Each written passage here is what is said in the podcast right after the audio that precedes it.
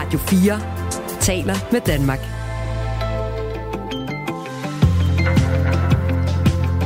Velkommen til Radio 4 morgen. Wagner-gruppens leder Prigozhin er bekræftet død. Han styrte ned med et fly i aftes. Og med det sådan begyndende mytteri, som Wagner-gruppen og deres øh, leder Prigozhin begik mod Putin og Rusland tilbage i juni, så bør hans død ikke komme som en overraskelse. Det vurderer Niklas Møller Randbo. Han er ekspert i Wagnergruppen og tilknyttet Forsvarsakademiet.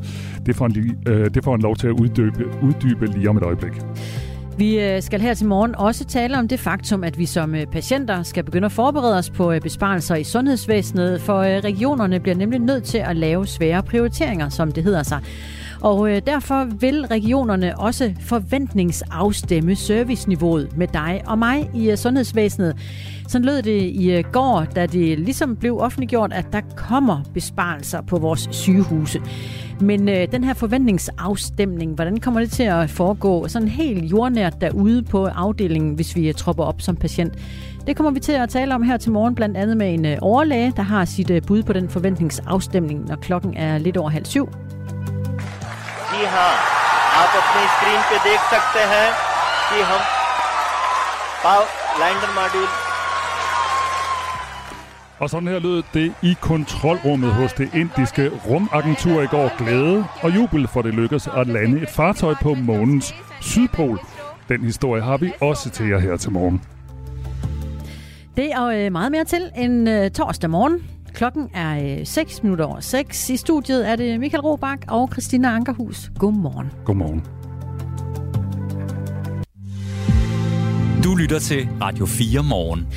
Og jeg øh, kan indlede med at byde velkommen og godmorgen til Niklas Møller Randbo, der er ekspert i øh, Wagner-gruppen og øh, tilknyttet Forsvarsakademiet. Velkommen til.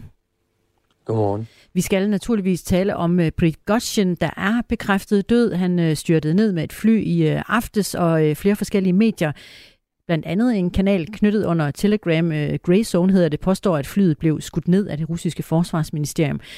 Lad os lige prøve at, øh, at kigge på det hele her sammen med dig. Han, øh, han er omkommet, lederen og stifteren af Wagner-gruppen. Hvad betyder det for Wagner-gruppen? Jamen for Wagner-gruppen, der betyder det først og fremmest, at gruppen nu er hovedløs. Der er folk, der er øh, næst efter ham i kommandorækken, men der er flere af toppen, der også var med det her fly og blev skudt ned. Og Prigozhin har hele tiden været mand, der ligesom kunne samle alle de forskellige aktiviteter, Wagner-gruppen lavede under et tag. Det kommer i, øh, i kølvandet af det øh, mislykkede militærkup, han forsøgte sig den øh, 24. juni med sine tropper på vej mod Moskva. Så var der nogle tid, hvor øh, der var lidt uklarhed over, hvor han egentlig var henne, og øh, senest i mandags dukkede der en video op, at nu stod Prigozhin til sydladende på øh, afrikansk jord og talte om, at han øh, var ved at udføre nogle missioner der. Hvad, øh, ja, hvad er op og ned? Hvor har han været, og, øh, og hvorfor er han død? Jamen, hvor han har været, tror jeg næsten ikke engang er så vigtigt. Han har, han har nok været alle stederne dybest set. Han kan jo rejse hurtigt rundt, øh, eller kunne. Han var en mand med forskellige privatfly og, øh, og gode vennetjenester til at låne sig til endnu flere. Øh, så han har nok både været i Afrika og i Belarus, øh, og en masse i Rusland. Og han blev formentlig dræbt som en hævnaktion efter hans mytteri. Han blev dræbt lige omkring øh, to månedersdagen næsten på, på slaget. Øhm, og den værste brøde, han begik under mytteriet, øh, det var at skyde adskillige luftfartøjer ned fra det russiske flyvevåben, og derfor så giver det nærmest symbolsk god mening også, at han selv skulle være blevet skudt ned i et fly. Hvor sikker kan, kan vi være på, at øh, flyet er skudt ned, og der ikke er tale om ulykke? Ja, altså, alting kan jo vise sig i de her sager. Det, man, man kan altid øh, tage fejl, der kan altid komme øh, rapporter, der utvetydigt siger det modsatte. Men øh, lige nu er det den førende teori. Den er, den er oplagt, den virker sandsynligt. Øh, den er nærmest engang overraskende. Så derfor så, øh, så, er det, så er det det, vi antager for nu. Men jo, man kan sagtens opdage det modsatte. Det er Niklas Møller Randbo, der er med os, ekspert i uh, Wagnergruppen øh, tilknyttet Forsvarsakademiet. Så uh, passende at spørge os, hvem er egentlig Wagnergruppen? Jamen, øh, Wagner-gruppen som helhed, det er en øh, paramilitær organisation, der er mest berømt for ligesom at have den her øh, væbnede del, som er den, den er grundlagt på, der blev indsat i 2014 i invasionen af Ukraine, og øh, så siden da er blevet brugt, hvor Rusland har haft interesser udenlands, blandt andet i Syrien, i den centralafrikanske republik, i Mali, i Venezuela, hvor man har haft brug for nogle øh, væbnede professionelle, der har kunnet hjælpe russiske allierede i de steder og øh, udføre andre skyggeaktiviteter, uden at Rusland som stat stod med hele ansvaret selv. Og de øh, er jo øh, berygtede. Hvorfor egentlig? Jamen, de er berygtede for deres hårde metoder. De er berygtede for den benægtelse, som både Yevgeny Prigozhin øh, gjorde i mange år. Også Putin. Altså alle de store øh, poster, som de egentlig kunne forbindes til, har benægtet, at de havde noget at gøre med dem i mange år, indtil Prigozhin stoppede benægtelsen i 2022. Og øh, det er klart, at man ikke vil være associeret med dem, fordi de var også associeret med en masse øh, krigsforbrydelser og, øh, og, og generelt en måde at operere på, som, øh, som har så lidt respekt for menneskeliv, at øh, man ikke kan være associeret med dem i det internationale samfund og stadig have mange venner i diplomati. Da øh, Prigozhin han så øh, vendte sig øh, mod Putin, hvad var det, der skete i de dage? Man kigger jo på en mand, der i overvis har udført Putins beskidte arbejde, også i begyndelsen af krigen i Ukraine. Men hvad skete der lige pludselig, da han vendte sig mod Putin? Ja, altså du siger vender dig mod Putin, og der er mange andre, de, de siger vender sig specifikt mod Forsvarsministeriet, og så prøver at holde Putin ud i ligningen. Men jeg er dybest set enig. Han, han vendte sig mod øh, det styre, der, øh, der gav ham mad på bordet, så at sige, og øh, at han så ikke lige præcis sagde, at han gik efter Putin, det må stå for hans egen regning, og det gjorde det så også, fordi man kan ikke vende sig mod militæret, uden også at vende sig mod Putin. Og det gjorde han, fordi at han mente, at han skulle have bedre vilkår for Wagnergruppen. Han følte, at de ikke fik nok forsyninger, øh, og at han dybest set ikke selv havde nok magt og ikke stod på en øh, stabil nok platform til at kunne fortsætte sit virke på den måde. Øh, der kom øh, lovforslag øh, ind i den russiske Duma, der ville sætte ham under større kontrol, og der var tiltag fra Forsvarsministeriet om at øh, indoptage hele eller dele af Wagner-gruppen øh, og ligesom sætte ham stolen for døren. Og så i 11. time, der reagerede han ved at, at tage en, op mod en 10.000 mand og så marchere mod Moskva, og håbe på, at han kunne afsætte Forsvarsministeriets ledelse og tvinge nye vilkår igennem for ham og hans gruppe. Med ombord på øh, flyet, der styrtede i går og øh, muligvis blev skudt ned af det russiske forsvarsministerium, der var også Wagner-kommandøren øh, Dmitri Dimitri Utkin, som øh, angiveligt har, har stiftet Wagner-gruppen. Hvad ved du om ham? Ja, men altså, hvad vi ved, kan jeg næsten spørge om. At Dimitri Utkin, han er formentlig en ukrainsk født øh, Øh, GRU-officer, det vil sige øh, GRU, det er den russiske militære efterretningstjeneste. Øh, der har han nået en rang af, øh, af oberst eller oberstløjtnant, hvor han har, øh, han har simpelthen kæmpet som, som russisk øh, specialstyrkeofficer, og så er han så senere gået ud i den her branche, hvor man arbejder med militærfirmaer i det private, og han var forbundet med et outfit, der var sendt til Syrien i 2013. Deres operationer gik ikke godt. De blev så indoptaget i det projekt, der senere blev til Wagner-gruppen, sendt ind i Ukraine og dernæst sendt ind i Syrien. Og han har sådan været den operationelle leder hele tiden af Wagner-gruppen. Og som den så er vokset, så er han ligesom steget med op i graderne, så han hele tiden har været i toppen af den militære ledelse. Og han øh, er øh, angiveligt også øh, død med ombord på øh, flyet, der styrtede ned i går. Det er Niklas Møller Randbo, der er med os ekspert i øh, Wagner-gruppen og tilknyttet Forsvarsakademiet. Hvordan øh, vil resten, resterne eller resten af Wagner-gruppen reagere på øh, flystyrtet?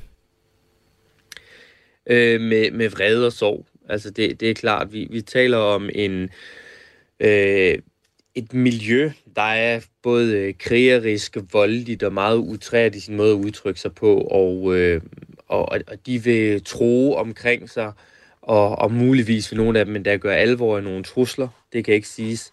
Øh, men jeg, står, jeg tror ikke, de står i en god position til sådan at, at lave et rigtigt oprør mod Putin eller Forsvarsministeriet, som, som for alvor vil kunne tro noget. Men det kan godt være, der kommer optøj eller lignende. Har de en, øh, en, en kronprins, står der en leder klar til at overtage? Det, det kender vi ikke så meget til. Altså det oplagte, det var så, at Dmitri Utkin skulle være gået ind. En anden øh, kronprins, der har været, det har været ham, som Putin selv har udnævnt, en der hedder Andrei Troshev. Men ham kan resten af Wagner-gruppen ikke lide. Ham har de smidt ud af gruppen, netop fordi, at han gik med på Putins idé om at overføre Wagner-gruppen til, til en enhed kontrolleret af det russiske forsvarsministerium, og at han så kunne lede dem derfra. Det, det var Wagner-gruppen ikke med på, så de vil heller ikke lade sig lede af ham i dag. Det kan de så måske blive tvunget til, hvem ved. Det kunne nærmest lyde som om, at øh, Prigozhins død bliver Wagner-gruppens endeligt. Er det også sådan, du ser det? det ja, Wagner-gruppen, som vi kender den, øh, både fordi det vil være svært at holde Wagnergruppens militærarm samlet, men det vil også være særligt svært at holde Wagnergruppen forbundet med Prigozhins forretningsimperium, som var en vigtig del af, hvordan det fungerede, og øh, Prigozhins sådan hvor han har journalister og øh, mediekanaler og telegramkanaler osv. osv. Øh, så, så hele det store kompleks her, det er sandsynligt, at det bliver skilt ad. Og den del, vi alle sammen så kender til med de her legesoldater, det er også sandsynligt, at det bliver spredt lidt, fordi øh, de handlede meget om branding, og Prigozhin, han var manden, der ligesom stod for den branding. Niklas Mønder øh, Randbo, ekspert i øh, Wagnergruppen og øh, tilknyttet Forsvarsakademiet. Tak for din udlægning af teksten her til morgen, og vi dækker selvfølgelig fortsat sagen om Prigozhins død tæt her resten af morgenen på Radio 4 morgen efter. Øh, også derefter kommer vi til at dække det med blandt andet et specialprogram af Verden kalder fra klokken 9 til 10 her til formiddag.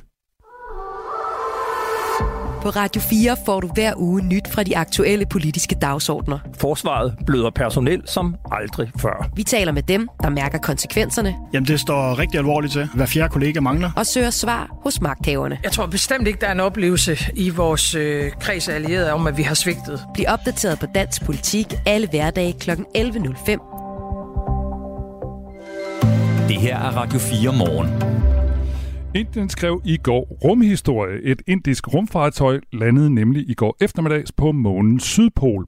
Og det er første gang nogensinde, at det lykkedes at lande et fartøj på den del af månen, så landingen betragtes derfor som et meget stort gennembrud for indisk rumfart, og ja vel også for hele resten af verdens rumfart. Det fortæller Anja C. Andersen. Hun er professor og astrofysiker ved Niels Bohr Instituttet. Det er simpelthen sværere at lande på månens sydpol, Øh, og det har noget at gøre med, dels skal man lave nogle øh, manøvrer for ligesom at komme ned på polerne, i stedet for at ramme om, omkring ekvator. Men det, der er virkelig svært ved månens sydpol, det er, at der er rigtig mange krater, så, så terrænet er, er utrolig ujævnt. Og fordi at solindstrålingen er sådan, øh, kommer ind i en lav vinkel, så er der rigtig lange skygger, så man har altså et ujævnt terræn med nogle lange skygger, og det kan være enormt svært at navigere i. Grunden til, at det er så svært at lande på månen, i forhold til at lande på jorden, og det tror jeg måske vil overraske de fleste, øh, fordi man tænker, at det må være nemmere på månen. Der er jo ikke så meget tyngdekraft, så, så på den måde vil det være nemmere at lande. Men da månen ikke har nogen atmosfære, så betyder det, at øh, når man skal lande på månen, eller på jorden, eller man skal lande på Mars, så gælder det jo om at få bremset raketten, fordi det, det er måske ikke helt så svært at ramme månen. Det lykkedes jo også for russerne. Det, der er svært, det er faktisk at ramme månen med en hastighed, som gør, at øh, rumsonden overlever. Det er noget af en bedrift. Og det, man gerne vil finde og opnå med den her mission, det er blandt andet at tage prøver og finde ud af, hvor meget vand og hvor mange mineraler, der er i det her område på månen. Det er en videnskabelig øh, mission, så det vil sige, at, at formålet er at tage en masse videnskabelige prøver. Da man jo aldrig har været på Sydpolen, så er alt jo interessant, kan man sige. Hvad man... Men grund til, at man lige havde Sydpolen som, som øh, mål, det er simpelthen, fordi man med nogle tidligere missioner, hvor man har haft øh, sonder, der har fløjet rundt om månen, og ligesom prøvet at vurdere, hvad findes der nede på månens overflade, der har man fundet ud af, at nogle af de meget dybe meteorkrater, der er på månens sydpol, at de indeholder store mængder af is, fordi at solindstrålingen netop er så, så skæv, sådan så at øh, solen ikke skinner hele vejen ned i de der meteorkrater. Det vil sige, at der er noget, som er næsten altid evigt i skygge.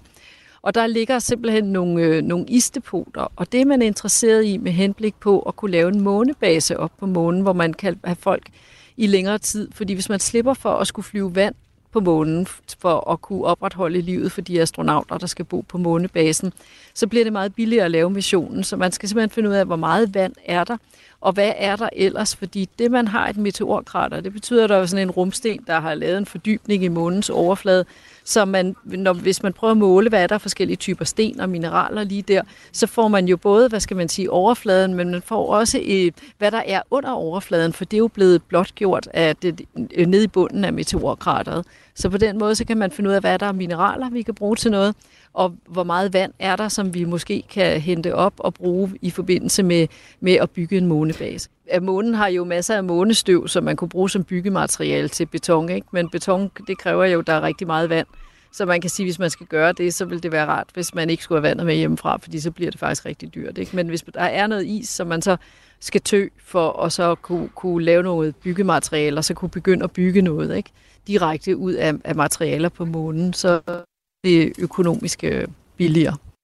Og det bliver virkelig interessant, hvad resultaterne viser, uanset hvad, mener Anja C. Andersen, som er professor og astrofysiker ved Niels Bohr Instituttet. Jeg ser rigtig meget frem til dels øh, det med mineralerne, for at finde ud af, om er der nogle andre mineraler nede på Sydpolen end på resten af månen, og så også det med mængden af vand. Altså, fordi det bliver virkelig spændende i, det, i den videre udforskning af, når, hvor, altså, hvor realistisk er det, at vi kan lave en månebase, og hvor meget kræver det. Og, altså, fordi vi kan sagtens lave en månebase, det, det, og specielt hvis folk arbejdede sammen om det, kunne de godt lave en månebase, men det er jo altid et spørgsmål om prisen. Og der kan man sige, at hvis man har vand deroppe, som man kan bruge til forskellige ting, jamen øh, så, så bliver prisen lavere, og så bliver det jo mere realistisk. Så kan det være, at de måske ordentligt købt når det i min levetid.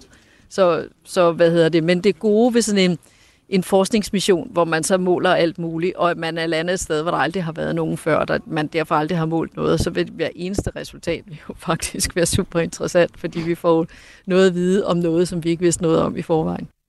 Fortæller Anja C. Andersen, professor og øh, astrofysiker ved Niels Bohr Instituttet.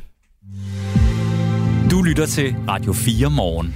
Så vender vi tilbage til morgens hovedhistorie, ho- hovedhistorie fra lederen af den private russiske lejeherre. Wagner-gruppen er død i et flystyrt. Det bekræfter russiske luftfartsmyndigheder. Pegrøsjen, øh, som han hedder, var sammen med ni andre ombord på et fly, som altså er styrtet i Rusland, og det er endnu uvist, hvorfor flyet styrte ned. Anders Lomholdt, han er TV2-journalist i Moskva og med fra Moskva. Godmorgen. Godmorgen. Hvordan har russerne reageret på øh, på det her flystyrt? Mange forskellige udmeldinger, alt efter hvem man taler med. Når jeg er ude og, og snakke på gaden her i Moskva, så, øh, så virker folk egentlig som om, de havde forventet, at noget i den her stil ville ske med Prigozhin. Altså, det, det kommer ikke så... Altså, man kan sige, at nyheden kom jo sent i aftes, hvor det sådan for alvor spredte sig, og folk blev klar over, hvad der var sket. Og da jeg så talte med de folk, jeg mødte på min vej, så, øh, så siger de, at øh, jamen, prøv lige at høre, det havde vi da set komme. Ikke nødvendigvis lige nu, ikke nødvendigvis på den måde, men efter at han begik sit øh, myteri, sit ganske kortvarige oprør mod øh, øh militærledelsen og forsvarsministeren øh, for to måneder siden, der havde folk ikke forventet, at, at det ville ske, uden at han på en eller anden måde ville blive straffet for det. Vi ved ikke på nuværende tidspunkt, øh, hvorfor det her fly er styrtet ned, men ifølge militærbloggeren Grey Zone, som øh, jævnligt opdaterer om krigens gang på særligt Telegram, så skulle flyet være blevet skudt ned af luftforsvarssystemer. Og Grey Zone her skriver også, at lokale i området hørte to brag før, sty- øh, før styrtet. styrtet. Øh, Anders, øh, er der også spekulationer i den her retning i øh, Rusland her til morgen? Det er der jo. Det er spekulationer omkring, øh, hvordan det præcis er sket. Det er klart, det gik jo i gang lige så snart øh, nyheden kom ud. Og ja, der er nogle øjenvidner, der mener at have hørt to brag øh, lige inden øh, flystyrtet, som øh, altså lige inden øh, flyet begyndte at, at tabe højde. Øh, og, det, og det mener folk, jamen det kan jo blive til, det kan jo på en eller anden måde tyde på, at det har været under en eller anden form for missilangreb med jord-til-luft missiler, vi, øh, vi kan se, at, øh, at, at flyet, at der var ikke nogen meldinger om, at flyet var i problemer, og det fløj til sydlandet fuldstændig øh, holdt sin øh, kurs, som det skulle, helt op til øh, 30 sekunder før, eller noget i den stil, øh, hvor det pludselig øh, taber højde. Så, så der er altså nogen, der mener, at, at de oplysninger tyder på, at det, har, at det er blevet skudt ned med et eller andet, altså et ret avanceret jord til luft, kan vi sige. Men altså, det har vi slet ikke fået nogen bekræftelser på. Øh, man kan sige, når sådan nogle rygter kommer ud, så lever de i deres eget liv, så er de i sig selv med til at, øh, at brede en, øh, udbrede en form for en brede og, og også rettet mod magten i Kreml. Men, øh, men altså, vi har slet ikke fået nogen bekræftelse på, hvordan det præcis skulle være sket. Men der er jo, der er jo ret mange folk, der er også, øh, altså ikke, måske ikke på gaden i Moskva, men når man så kigger rundt på øh, de sociale medier, så kan man jo tydeligt se, at der er øh, mange, der støtter Prigozhin. Der er også mange, der er meget, meget brede over måden, det er sket på, og at det er sket overhovedet. Ja, Anders Lommerholt, lad os lige tage fat i det, fordi at det, som du siger, så er, har, altså, har han jo haft en eller anden slags øh, opbakning og popularitet, øh, Prigozhin, i den russiske befolkning. Kommer hans død til at betyde noget for befolkningens opbakning til, til Putin? Ja, det får vi jo at se. Altså, man kan sige, at, at Prigozhin har jo været en form for øh, udfordrer af øh, magten i Kreml på flere måder. Dels var der jo det her oprør, øh, hvor ganske kort var i oprør, hvor de kørte op i kolonner med vagn og militære køretøjer ned fra en øh, sydlig by, der hedder Rostov, og i retning af Moskva. Øh, det blev jo så afværget med en aftale der i sidste øjeblik, øh, kan man sige. Men, men derudover har, det, har han jo i lang tid på Goshen været en torn i øjet på, på toppen øh, på, på Kreml øh, Kremls øh, Øh, top. Altså, han har jo talt, talt dem imod i alle de her vilde videoer, hvor han har brokket sig over, at at russisk militær slet ikke gør det, der er brug for i Ukraine. De slår slet ikke hårdt nok ned på ukrainsk øh, militær, og at øh, han hans soldater, altså Wagner-soldaterne, slet ikke fik den støtte, de havde brug for. Og det kan man jo sige, der var jo nogen, der talte om, at det også fungerer som en slags ventil, øh, og det er meget godt, at der trods alt er en, der får lov til at lufte den kritik, som der jo er en del på højrefløjen i Rusland, der mener, at, øh, at der burde slås langt hårdere ned mod Ukraine, men andre så det jo også i høj grad som en øh, trussel af af Putin og de folk, der er omkring ham. Så hvad det så vil betyde, at han er væk, det har vi jo til gode at se. Det kommer jo simpelthen an på, hvordan folk reagerer, og ikke mindst, hvordan alle Wagner-soldaterne, alle dem, der har været tilknyttet Wagner, øh, hvordan de reagerer. Så, så det, det er jo meget svært at forudse præcis, hvor det her det ender på nuværende tidspunkt. Jeg taler med TV2's øh, mand i Moskva, Anders Lomholdt, om øh, det her flystyr, der var i går, som kostede Prigozhin øh, livet, og Prigozhin er altså lederen af Wagner-gruppen. Her til sidst, Anders, folk, der, for, øh, der har udfordret Putins magt, er jo før blevet forgiftet eller faldet ud af vinduer.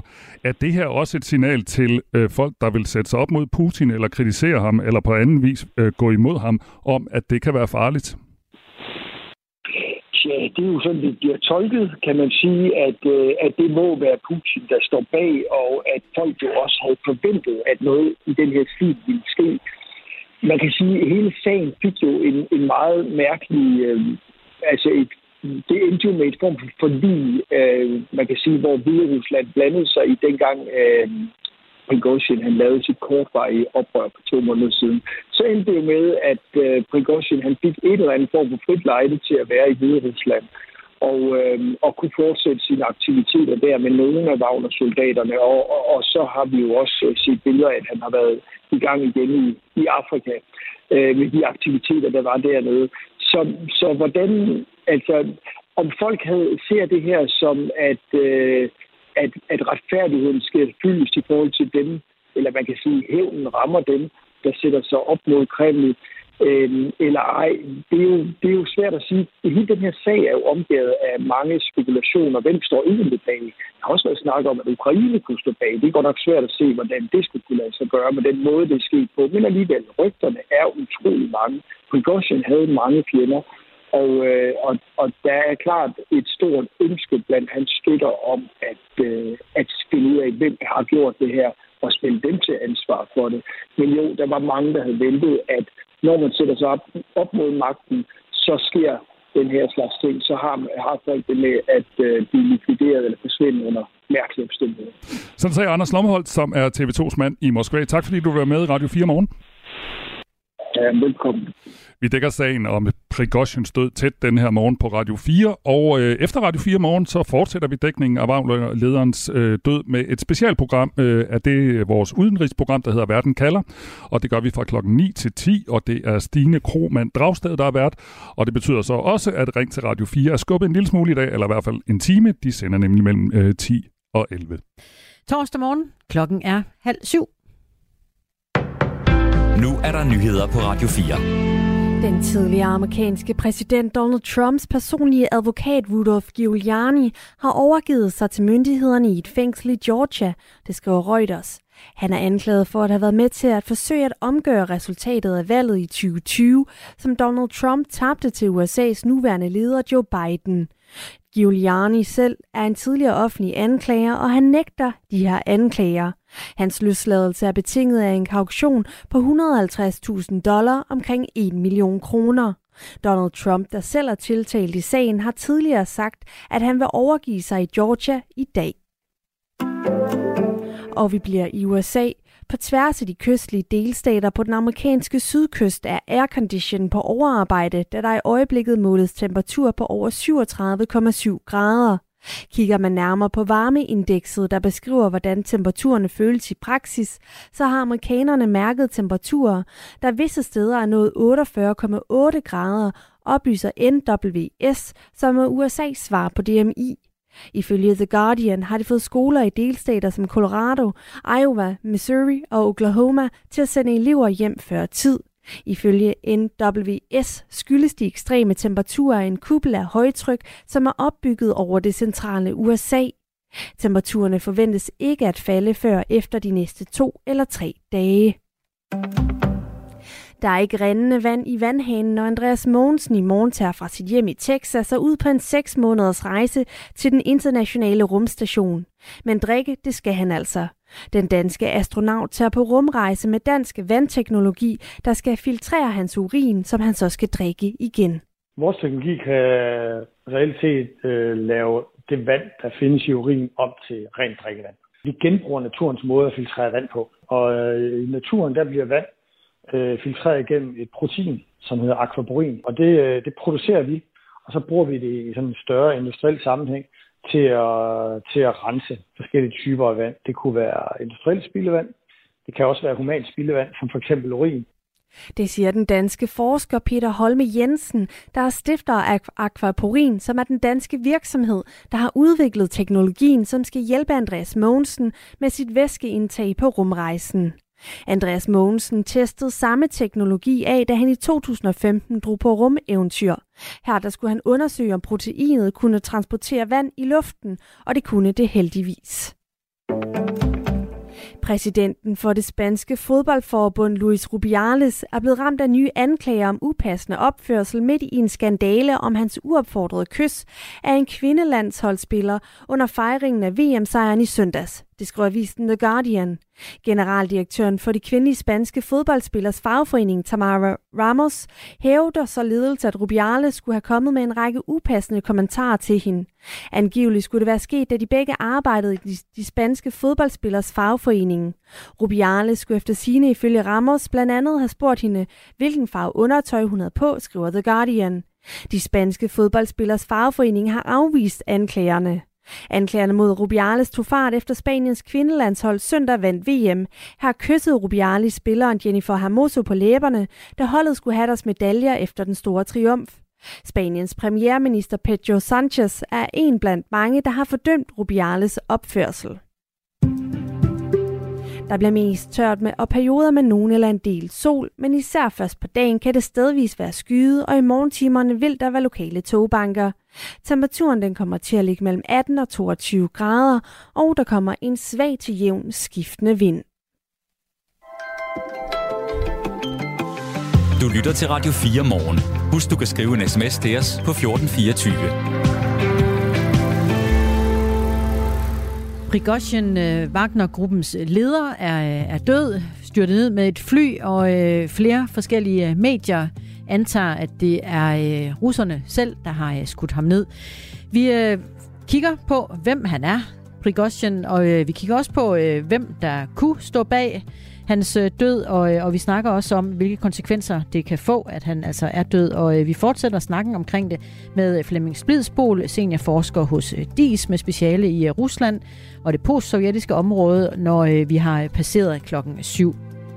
Og klokken cirka kvart i otte, der taler vi med Stefan Weikart, der er freelance-journalist med base i Ukraine, og der taler vi jo selvfølgelig med ham om, hvordan reaktionerne er i Ukraine på øh, Prigozhins død. Så det er en historie, vi følger gennem hele morgenen.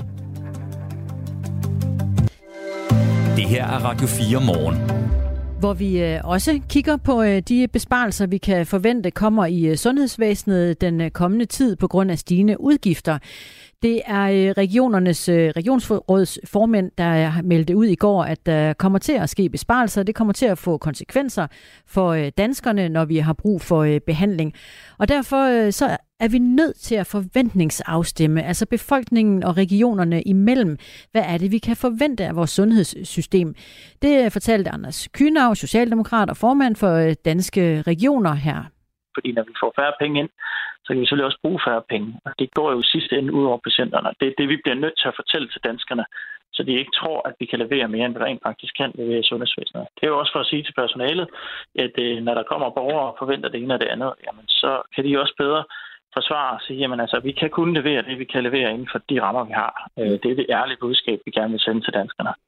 Ja, de skal øh, forsvare og forventningsafstemme ansigt til ansigt med øh, patienterne ude på øh, hospitalsafdelingerne. Camilla Ratke, overlæge på afdelingen for hormonsygdomme på Herlev og Gentofte Hospital. Godmorgen. Godmorgen. Og øh, formand for Lægeforeningen også. Men det er øh, først og fremmest med din øh, kasket som læge, at du er med her til morgen. I kommer til ude på øh, afdelingen og skal lave de her forventningsafstemninger, og I skal fortælle, at vi er nødt til at prioritere og spare. Det skal I sige ansigt til ansigt med øh, patienterne. Hvordan bliver det for dig? Ja, først og fremmest vil jeg jo sige, at der lægges jo sådan set op til fra regionernes side her, at man gerne vil have øh, Christiansborg og politikerne på Christiansborg til at være med til at sende signalet til befolkningen, at sundhedsvæsenet ikke kan blive ved med at levere alt på den måde, de leverer på i dag. Og øh, det er jo en større forventningsafstemning. Det er måske en, en større ændring og forståelse også i vores samfund af, hvad som sundhedsvæsenet egentlig skal. Men dybest set, så vil regionerne jo også meget gerne have, at vi meget hurtigt får tilpasset os det her til en virkelighed, hvor økonomien kun har en vis ramme, og hvor vi, hvor vi jo stadigvæk mangler kollegaer, hvor der er sengepladser, der er nedlagt, hvor der er ventelister, der er for lange.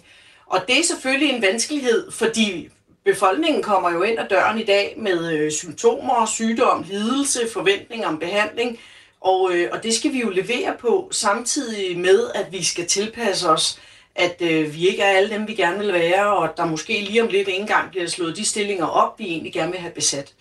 Så det bliver da en, øh, en vanskelighed. Ja, øh, men øh, men vi, kan jo ikke, vi kan jo ikke over for den enkelte patient sige, så må du bare stemme på noget andet næste gang. Altså, det er jo ikke en virkelighed, der er realistisk. Og i virkeligheden, øh, så er vi nok nødt til at hjælpe hinanden alle sammen her, hvis vi skal et andet sted hen med vores sundhedsvæsen. Camilla Ratke, øh, overlæge på øh, afdelingen for hormonsygdomme på Herlev og Gentofte Hospital og formand for øh, Lægeforeningen. Kan du prøve at tale lidt mere direkte ned i din mikrofon, så tror jeg, at det fremstår endnu tydeligere, dine budskaber. Du øh, kommer jo selv til at møde patienterne på afdelingen, hvor du arbejder, og det er så patienter, der så øh, et eller andet sted, måske fra politikerne, har fået at vide, at der bliver besparelser, men det er også dig som læge, der skal forklare, hvordan tingene hænger sammen. Det hørte vi jo Anders Kynov sige. Hvad bliver det for en hverdag, at du står med ansigt til ansigt med patienterne? Jamen, jeg tror, at man skal holde sig virkelig for øje, hvad er lægens rolle her. Og lægens rolle er selvfølgelig at give et fagligt forsvarligt øh, behandlingstilbud og, øh, til patienterne at udrede dem, øh, sådan som vi gerne vil udrede dem. Men vi er nok også nødt til, og det er vi som læger også opmærksom på, vi har jo lægeforeningen også nedsat det her prioriteringsråd, hvor vi gerne vil gå ind i den her dialog. Vi er jo nødt til at se på, om der er nogle patienter, der for eksempel kan mere selv. Er der patienter, vi ikke behøver at indkalde til fysiske kontroller, fordi de faktisk meget fint og også nemmere kan gå på sundhed.dk og holde øje med blodprøver og have en aftale med os om, hvad skal de reagere på, og vi skal også nok reagere, hvis vi ser noget, der er skidt. Så vi i virkeligheden i leverer den samme behandling, men vi leverer den på en ny måde, der måske kræver, at de ikke skal så ofte på hospitalet og tale med en sekretær og møde en sygeplejerske og ind til en læge, men at vi hjælper dem på en anden måde. Og det er vi jo nødt til at finde ud af, hvordan kan vi lave vores arbejdsgange reelt om i hverdagen, for at vi kan måske frigive nogle personalressourcer, og også samtidig øh, gøre brug af, at nogle patienter faktisk kan og gør allerede en masse ting selv, fordi de jo følger deres forløb på sundhed.dk.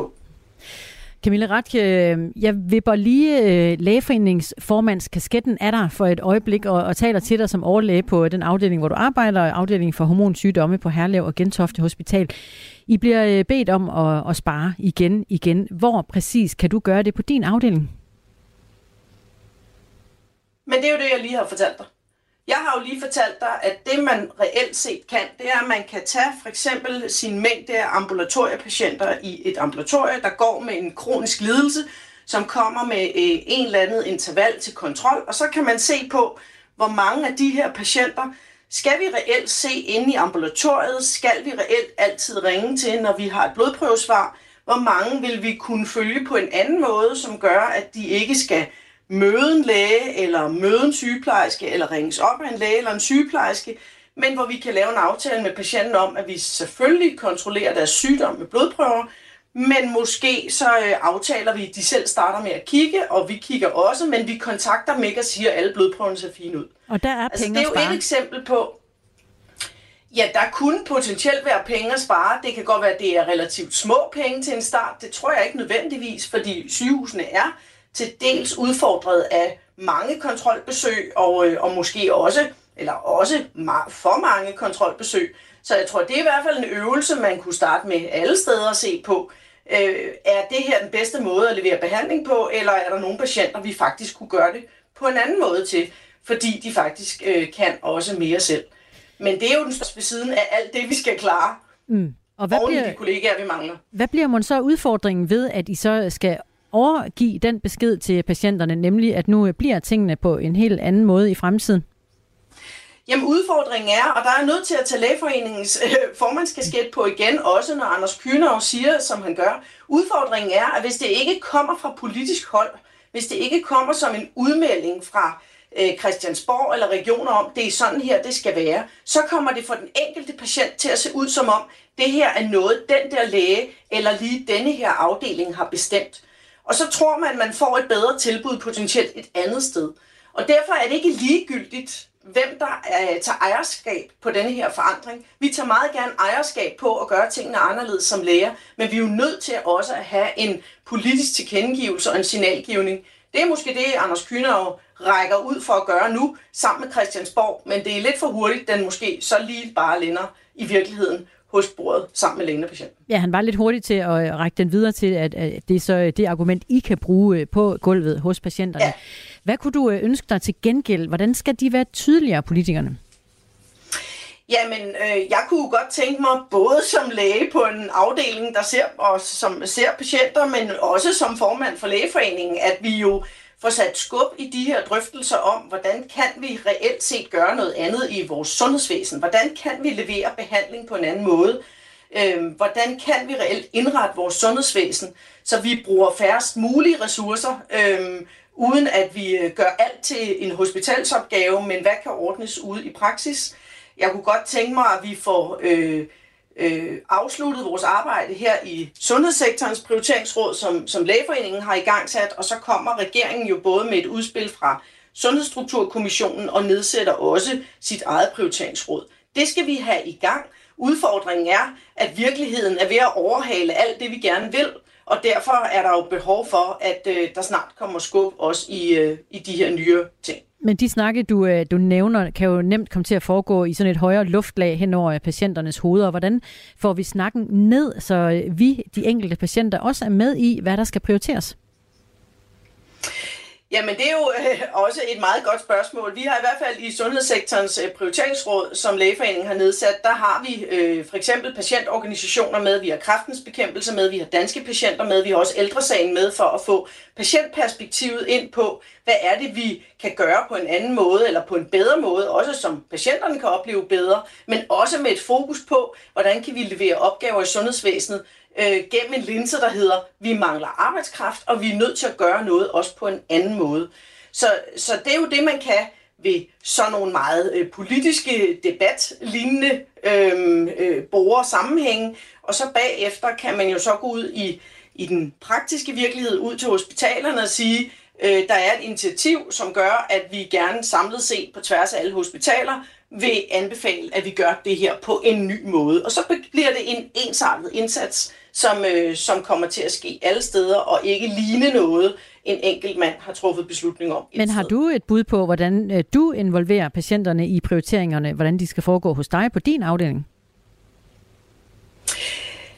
Nej, fordi det er jo også noget at gøre med, at, øh, at, øh, at hvis jeg er involveret, altså vi skal huske på, at, at, at prioritering af den enkelte patient, altså jeg skal jo meget gerne, når jeg sidder over for den enkelte patient, kunne øh, udrede patienten, jeg skal kunne samtale med patienten om, hvad er det for en sygdom, du har, hvad er det for et behandlingstilbud, der er.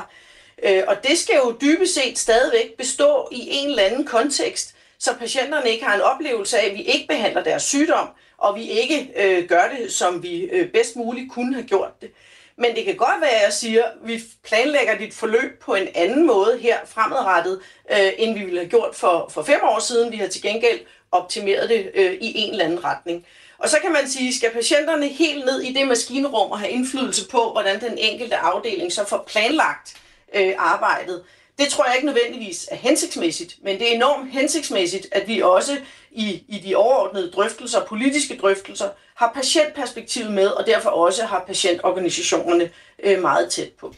Fortæller Camilla Ratske, som har øh, to kasketter på her til morgen, overlæge på øh, afdelingen for hormonsygdomme og øh, formand for Lægeforeningen også. Tak for det, Camilla.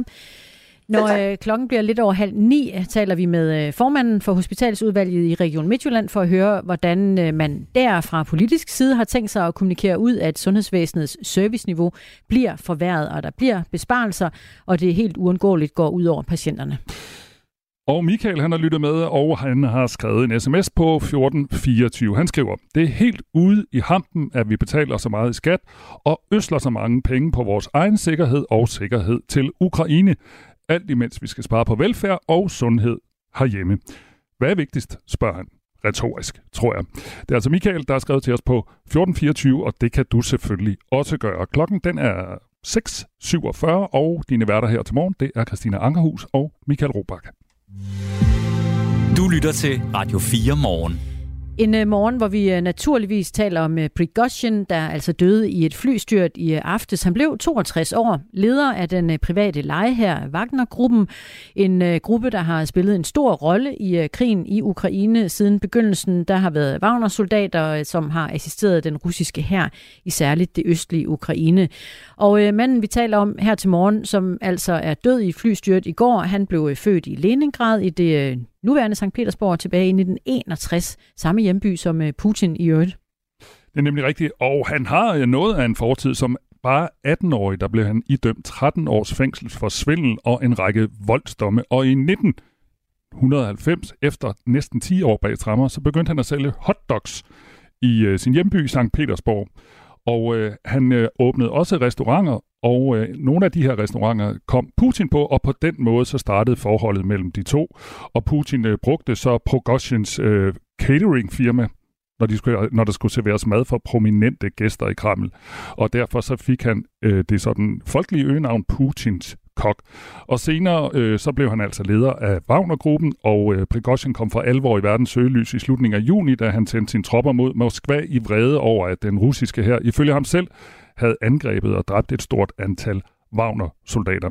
Nu er han død øh, efter gårdsdagens flystyrt, som altså koster Wagner, øh, kostede øh, Wagner-gruppens øh, øh, grundlægger, øh, var også med i flyet, han hedder Dimitri Utkin. Altså han sad også i flyet, og i alt der var der 10 mennesker, der mistede livet øh, da det her fly styrtede ned, eller hvad der nu skete, det er vi også usikre på, hvad der skete, men det, det styrtede i hvert fald ned, ja. men hvordan og hvorfor det mm. styrtede ned, det ved vi ikke endnu. Nej, det er ikke bekræftet på nuværende tidspunkt, men øh, ifølge en øh, militær øh, blogger, Grayzone, der opdaterer nyheder via Telegram, der skulle flyet være blevet skudt ned af russiske luftforsvarssystemer. Og Grey Zone skriver også ifølge BBC, at lokale i området har hørt to brag før styrtet, ligesom de har set øh, kondensstriber, som man øh, kender det fra øh, fly på himlen.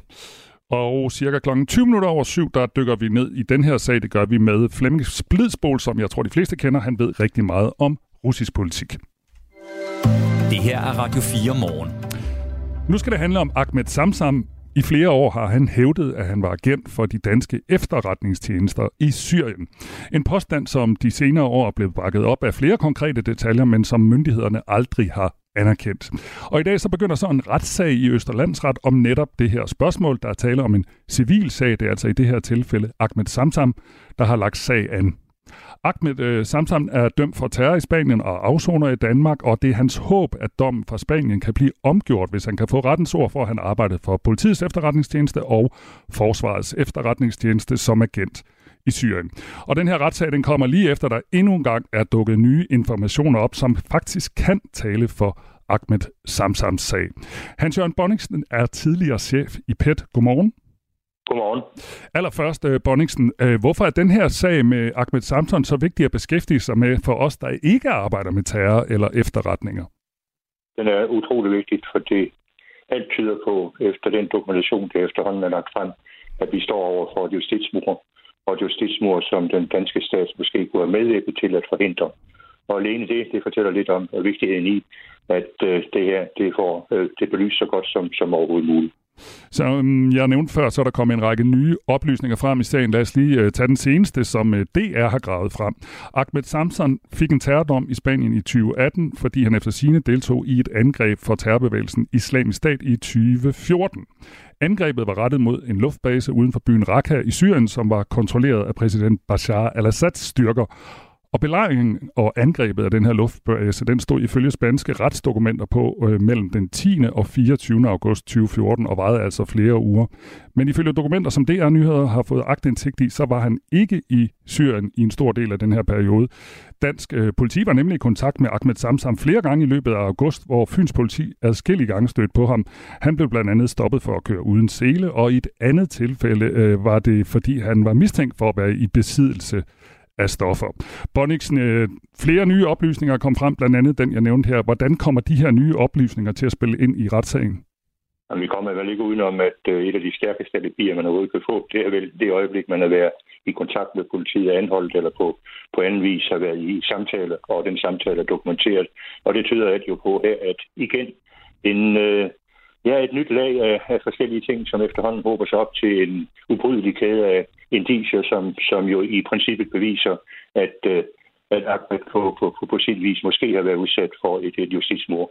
Jeg kan ikke sige øh, hverken om det er skyld eller uskyld i sagen her, men jeg kan i hvert fald sige, at der er så mange så mange ingredienser, så mange dokumentationer efterhånden, at det her, det kræver faktisk, og det skylder man Ahmed, men det skylder man også det danske samfund, det danske retssamfund, at man får det her undersøgt til bunds. Du er tidligere chef i PET. Prøv lige at forklare os, hvorfor går PET ikke bare ud og siger, ja okay, han var igen for os? Det er mig fuldstændig uforståeligt, vi står her i en meget, meget speciel situation. Altså hvis det er en, en almindelig agentsag her, så er jeg fuldstændig enig med PT, at man aldrig nogensinde har gået hverken at bede at afkræfte, at han pågældende har været agent for PT. Men her er noget helt specielt til en person, som selv går ud og fortæller, at han har været agent. Og så også det, som jo er hovedpointen i hvert fald i forhold til det, som jeg betragter som det alvorlige, nemlig at man står på et justitsmord, og et justitsmord, som måske kun har forhindret ved at gå ind og underrette det spanske efterretningsvæsen om, at her stod man over for en person, som med liv og læge faktisk har, har sat sig selv i spil for at forebygge modvirke og forhindre terror også i forhold til de spanske myndigheder. Hvordan tror du, efterretningstjenesterne har det med den her sag? Jamen, jeg tror faktisk, at alle involveret i den her sag er, inderst inden ønsker, at den aldrig nogensinde var kommet frem til, til, til offentligens lys. Men, men det er desværre sket på grund af sin drægtighed, på grund af en, en uhørt passivitet fra, fra, fra den danske stats øh, side af. Og det her, hvis, hvis vi står her nu, og det bliver meget, meget, meget svært efter min opfattelse for nogen at kravle ned fra det her træ her. Men, men alligevel, man har efterladt en meget, meget stærkt begrundet mistanke om, at det drejer sig om svigt på svigt, og det kræver faktisk efter min opfattelse for at gentage mig selv, men det er uhyre vigtigt, at vi får det her undersøgt til bunds igennem for eksempel en kommissionsdomstol. Hvor tror du egentlig, hunden ligger begravet? Altså handler det her om, at PET ikke vil bekræfte noget, eller Forsvars efterretningstjeneste ikke vil bekræfte noget, eller tror du, det er det politiske system, der ligesom har sagt til efterretningstjenesterne, I skal ikke sige noget, I skal ikke gøre noget, I må ikke bekræfte noget? Jeg er ikke et øjeblik i tvivl om, at det her det er ikke en selvstændig beslutning, som er taget i Forsvarets efterretningstjeneste eller politiets efterretningstjeneste. Det er en beslutning, som er taget på allerhøjeste niveau i det danske samfund, nemlig i regeringens sikkerhedsudvalg, hvor statsministeren sammen med sin departementchef, Barbara Bertelsen, er den, der har det udslagsgivende ord. Jeg er ikke et øjeblik i tvivl om, at øh, det har været lagt derop, og det er der, at beslutningen er taget. Og har du så også et bud på, Bonniksen, hvorfor den beslutning er taget? Nej, det har jeg desværre ikke. Altså, det er forskellige bud på, at man befandt sig i en situation på daværende tidspunkt, hvor netop diskussionen om syrienkrigerne var på sit aller, allerhøjeste politiske niveau, og man for alt i verden ikke ud og blotlægge, at man faktisk har brugt en af de såkaldte syrienkriger til, til, til agent. Det kan være en af forklaringen, men, men, men jeg er ikke i stand til at gennemskue det, og øh, jeg har forsøgt på forskellige vis at finde ud af, men det er desværre ikke løs for mig endnu, men øh, jeg håber på, at jeg på en eller anden dag til trods for, at jeg er mere fortsat i fremtiden, i hvert fald får en, en klar forklaring på, hvad, hvad der reelt foregår. Jeg ønsker ikke, at det er det, som man måske kunne frygte, som har en skummel mistanke om, at man bruger det her hemmeligholdelsestempel til at skjule, skjule sig bag øh, fejltagelser, som man selv har foretaget sig. Jeg taler med Hans Jørgen øh, Bonningsen, som er tidligere chef i PET, og vi taler om Ahmed Samsams øh, retssag, som øh, starter i dag. Øh, her til sidst, Bonningsen, tør du øh, give et bud på, hvor den ender henne? Fordi hvis man ligesom står uden for sagen, så tænker man, jamen der er jo masser af ting, der peger på, at han har arbejdet for efterretningstjenesterne. Ser du på det altså, anderledes? Folk, som, undskyld, folk som, som er indsigt, øh, tvivler faktisk på, at, øh, at man her i forbindelse med landsrettens civile øh, behandling af sagen kommer frem til et entydigt resultat, som gør, at PET og Forsvarets efterretningstjeneste bekræfter, at, at Samsung har været kendt for dem. Og det er jo dybt ulykkeligt, men de dækker sig igen bag ved det hemmelige og fået det prædikat, at man ikke behøver at stille op som, som vidne i retssagen her, fordi at, at det kan medvirke til, at, at kompromittere rigsikkerhed. Og hvis det er nogen, der kompromitterer rigsikkerhed i den her sag her, så er det i højeste grad vores efterretningstjenester.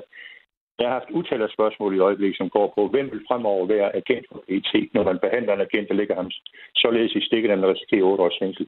Det i sig selv er jo en sikkerhedsrisiko. Netop i en højspændt situation, hvor vi befinder os i øjeblikket, har vi brug for agenter, har vi brug for folk, der tager våge med, med liv og lemmer og gå ind og medvirke til, at vi kan leve fredeligt og roligt i dette samfund. Det må nok sige, at det vil et stort spørgsmålstegn ved, om man er i stand til fuldt ud og leve op til, til det i øjeblikket, på grund af det svigt, man har foretaget sig. Tak fordi du vil øh, give Radio 4, Morgen, øh, Radio 4 Morgens lytter din vurdering af sagen, Hans-Jørgen Bonningsen. Velbekomme. Og øh, Hans-Jørgen Bonningsen er altså tidligere chef i PET. Klokken den er 4 minutter i syv. Det her er Radio 4 Morgen. En morgen med øh, tunge nyheder fra øh, både ind- og øh, udland, men jeg giver også plads til en af de øh, lettere. En vej i øh, Kalundborg blev i øh, aftes afspærret af politiet, fordi der var set en mistænkelig genstand, der lå oven på en postkasse. Det fortæller øh, BT. Forsvarets eksperter i sprængning og ammunition, EOD, blev øh, tilkaldt og rykket ud for at tilintetgøre den her øh, cylinderformede genstand, som var pakket ind i avispapir og øh, tape. En genstand, som man var blevet ganske utryg ved. Politiets vagtchef fortalte til BT i går, at vi ikke trygge ved den her genstand, og vi har bedt EOD om at hjælpe med at få den uskadeligt gjort. Og man forestiller sig jo det værste, Michael, en bombe, der ligger på en postkasse. Under sprængningen blev øh, beboerne på vejen bedt om at holde sig væk fra vinduerne sågar. Og øh, så fik man øh, lavet den her øh, bombeaktion og fjernet den, og efter aktionen, der fik politiet opklaret sagen. Som Hvad var det? Hvad var det? handlede om et stykke erotisk legetøj, der lå på postkassen som mænd. Ved du, hvad man kalder sådan et stykke erotisk legetøj i den her sammenhæng? Åh, oh, er det lidt vitset? Ja. Mm, jeg, du får den. Du det, får det er for den her. tidligt. Jeg er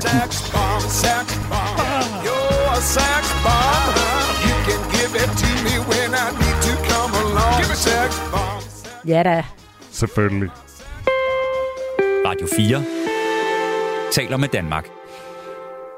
Så vender vi tilbage til alvoren, øh, Christina, for et øjeblik, fordi øh, morgens store historie er selvfølgelig, at øh, Wagner-gruppens leder Prigozhin er død. Han blev 62 år gammel, og øh, han døde altså i et flystyrt i går aftes. Et fly styrte ned i det vestlige Rusland, øh, små 400 øh, kilometer fra Moskva.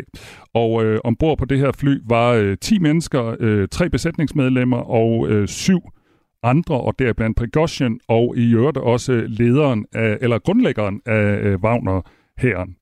Og det sker jo nærmest på øh, to måneders øh, dagen efter øh, det, der mest af alt lignede et militærkup, da Wagnergruppens leder øh, Prigozhin beordrede sine 25.000 soldater til at forlade Ukraine og drage mod Moskva.